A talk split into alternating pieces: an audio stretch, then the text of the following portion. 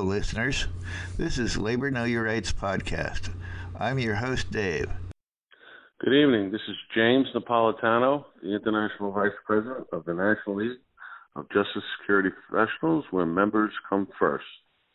Contact information can be found in the show notes, including our toll free number, which is 1 855 625 8610.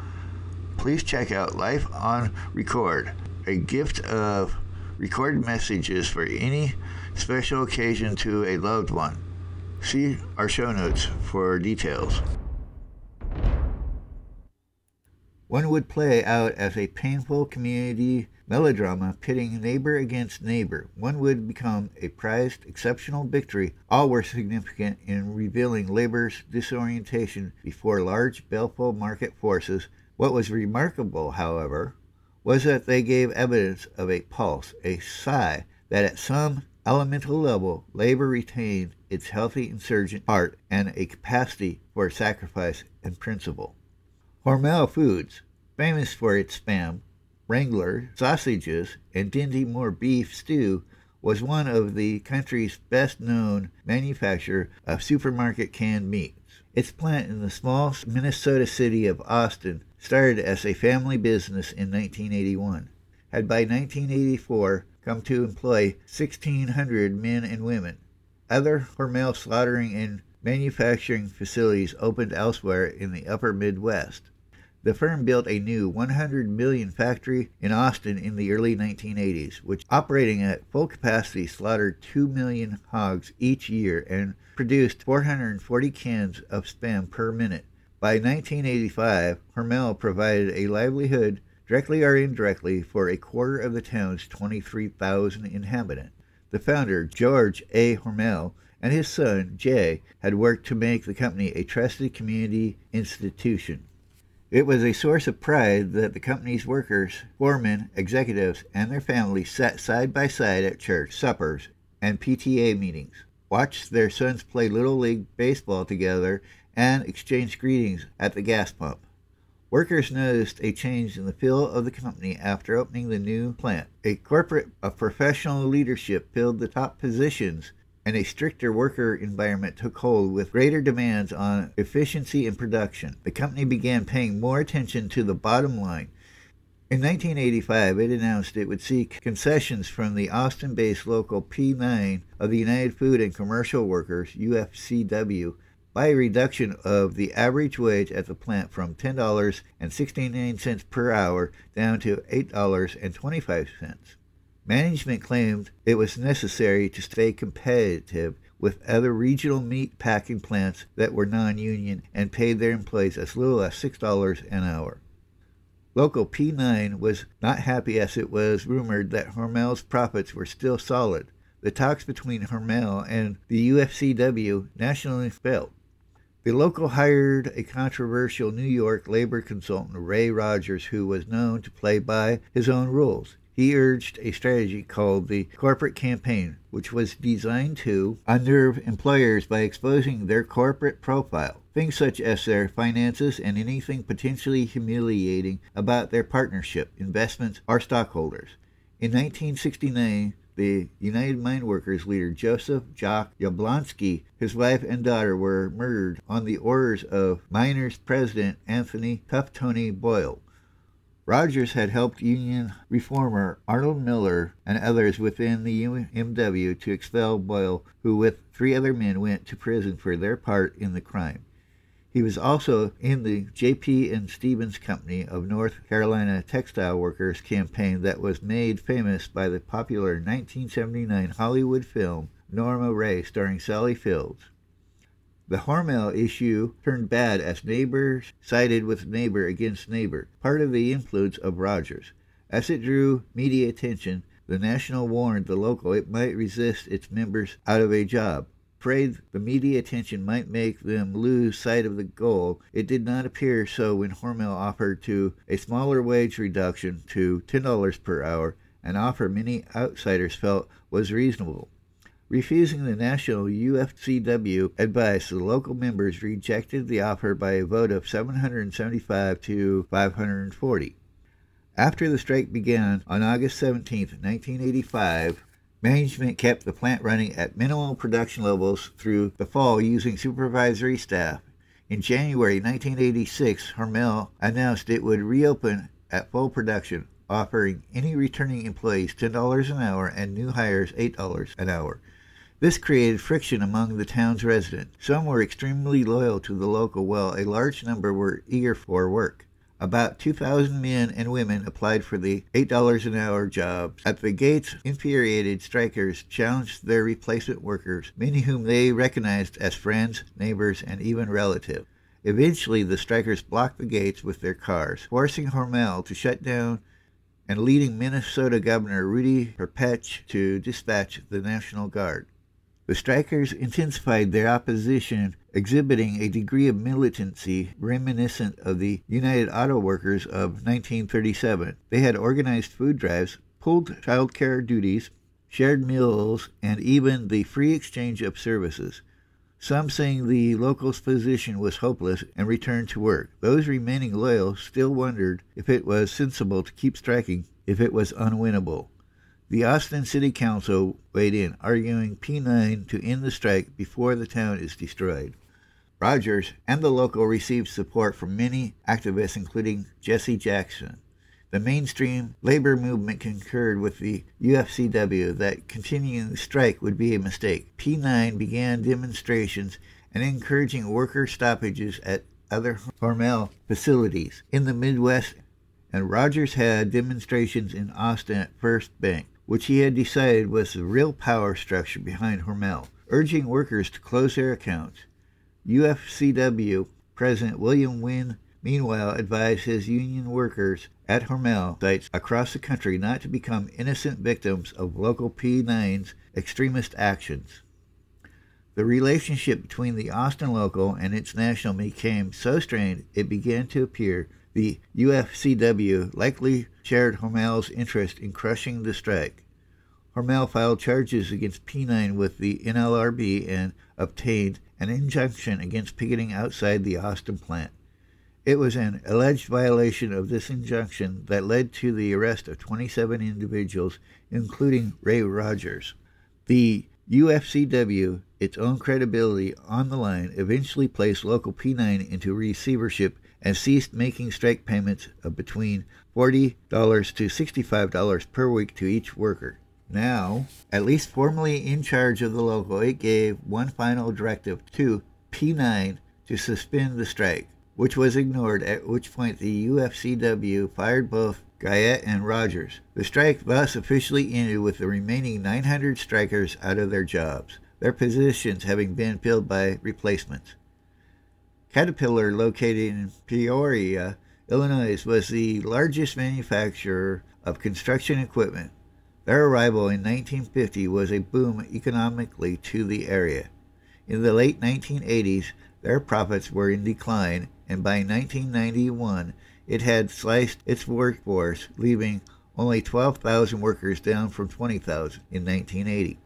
In 1990, Don Fitz, a veteran salesman, became the CEO. Fitz had spent many years selling for Caterpillar in Japan, and his global perspective and experience were expected to be a key asset in keeping the firm in the race with Komatsu, a Japanese competitor. In 1991, they sought out a new contract with its workers who were represented by United Auto Workers. The company sought to stop paying guards and janitors the $17 an hour wage it paid more skilled workers. It also sought out a lower pay tier of $8.50 an hour for new hires. The new contract covered a longer term of existence with no pay increase to unskilled workers, only a cost of living adjustments, and failed to renew a guarantee the company had with the United Auto Workers to keep a minimum number of workers on salary. This was a departure from the traditional negotiation form that the UAW preferred called pattern bargaining. A union emulates a contract by workers at a similar enterprise, in this case, Deere and Company, another large Midwestern farm implement manufacturer. Pattern bargaining is an outdated concept that makes no sense in a global economy, said Gerald Flaherty, a Caterpillar VIP. We need an agreement that makes sense for our employees and enables Caterpillar to continue providing high quality jobs here in the United States. We also need an agreement that will allow us to sell products against non United States competitors around the world. But the UAWs wanted to keep pattern bargaining as a favored method for upcoming negotiations with the big three automakers, which employed 400,000 United Auto Workers members. The talks, as could be expected, went nowhere. When UAW members walked off at some Caterpillar plants, the firm locked out employees at several others. Efforts to restart negotiations failed, and in April 1992, the company told members they had a week to return to work or lose their jobs. As it had already begun to advertise for new hires, this threat was more serious at Caterpillar than at other employees, as many Caterpillar workers were in their 40s and their chances of finding comparable employment in a depressed economy were slim. This also meant that the company would have no problem finding people eager to apply for any replacement jobs. The UAW, seeing no movement towards negotiations, ended the strike. In some ways, this action was worse than the Reagan Patco a decade earlier, as Caterpillar was a regional employer with deep roots in the community, and it was disturbing about its willingness to use scabs to oust the union. UAW President Owen Bieber decrying the idea that Caterpillar had no choice in the matter. I'm getting a little sick of hearing the word global. Bieber was correct that Caterpillar saw the use of replacements less as a temporary fix and more as part of a long term adoption. That year, the company had joined 200 other companies to create the Alliance to Keep Americans Working, whose first order of business was to defeat a bill working its way through Congress that would reverse the NLRB's ruling on Harter Equipment and ban the use of replacement workers in a lockout. This 1986 ruling allowed an employer to lock out strikers and hire replacements in order to keep their business running if there was no evidence of anti union motivation. Critics charged that such a right given to employers inherently defied workers' rights since it rendered useless the threat of a strike. Early in Bill Clinton's first term, advocates of the bill tried again. Edward Kennedy told his colleagues that most industrialized countries did not allow the hiring of replacement workers, and Representatives Major Owens of Brooklyn defended the bill as essential to labor because if you can be replaced, you don't have the right to strike. The bill passed in the House but failed in the Senate, not getting past the Republicans' 60 vote filibuster. In the spring of 1992, the United Auto Workers workers returned to work at Caterpillar, but they were disruptive, doing work slowdowns, holding union meetings in company lunch rooms, demonstrating outside Caterpillar's offices and wearing anti corporation buttons and t shirts. The company fought back with tightened discipline and selected firings. In November 1993, a three day walkout was staged. In June 1994, a major strike occurred as the UAW had amassed a large strike fund. The CAT was ready. The company arranged to stay fully operational using temporary employees. The strike lingered half heartedly for 18 months. UAW members crossed picket lines and returned to work or quit the union entirely. By December 1995, the UAW had no option but to admit defeat. In 1998, the labor movement regained some ground and got a much needed moral boost as a result of a 1997 Teamster strike at United Parcel Services UPS, the victory was not celebrated because it triumphed over a badly behaving corporation. UPS had a reputation for good relations with labor, but because the union won over the issue of contingent or two tier employment, the employer cuts costs relying on temporary and part time employees. UPS was also attempting to change the structure of the employees' pension plan, but staging a strike for any reason had become a risky strategy and rare. Work stoppages declined in America from 3,111 in 1977 to only 385 by 1995, even as wages lost 15% of their value.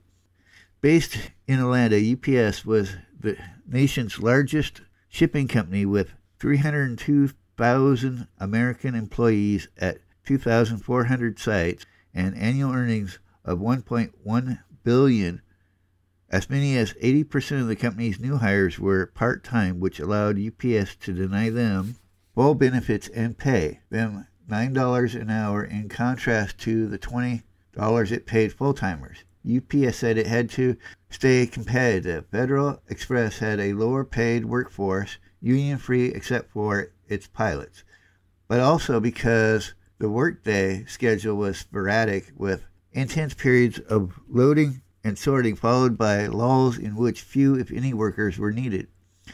But the Teamsters countered with the fact that workers were kept at part time for years without promotion, and that as many as 10,000 part timers actually worked full time hours, but received the lower part time rate. UPS offered to move 800 part time workers to full time over four years. The union countered with all 10,000 in four years. No deal was reached, and the union struck on August 4th. The 2,000 pilots of UPS agreed to honor the strike, and 185,000 Teamsters walked off the job. The company went to the media with a scandal involving Teamster President Ron Carey, who faced charges that he had illegally used union funds as campaign contributions in his recent narrow election over James Hoffa Jr. Polls showed the public supported the strikers by a margin of 55% to 27%, and that people saw downsizing and contingent employees as a nationwide problem. By 1997, contingent work had become so ambiguous, virtually everyone knew a friend or family member trapped in the two tier system as temporary or part time workers working at reduced pay with marginal perks, and non existent health coverage. The level of public empathy for the UPS walkout became news in the 1981 PATCO strike. 51% of Americans had backed President Reagan, and only 40% the traffic controllers.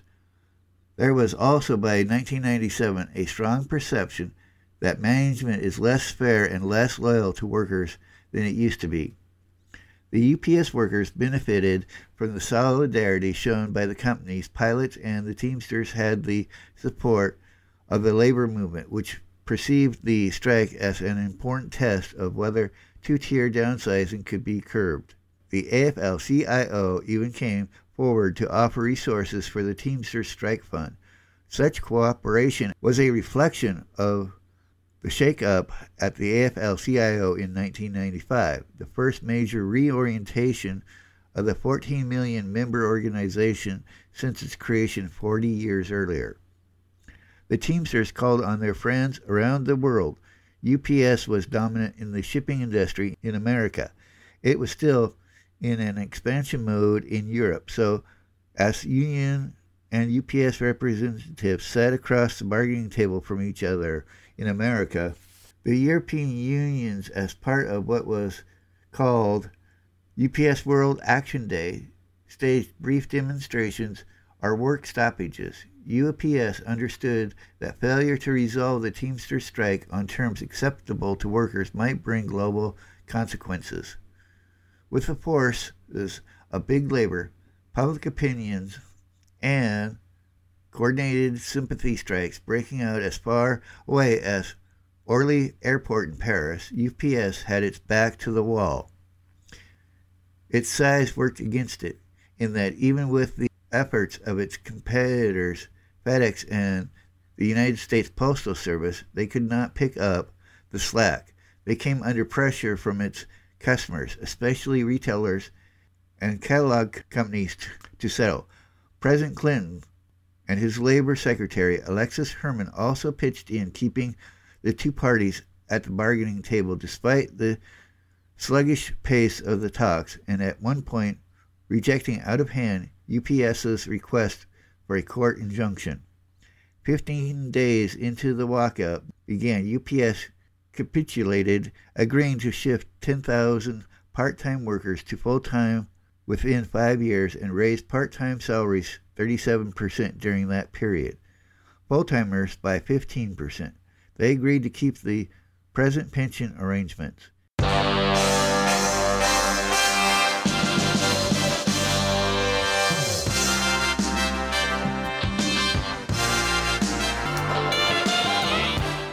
And to wrap this one up, hello, this is Charlie Parker, Treasurer of the NOJSP.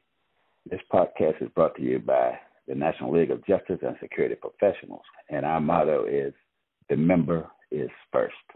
Thank you.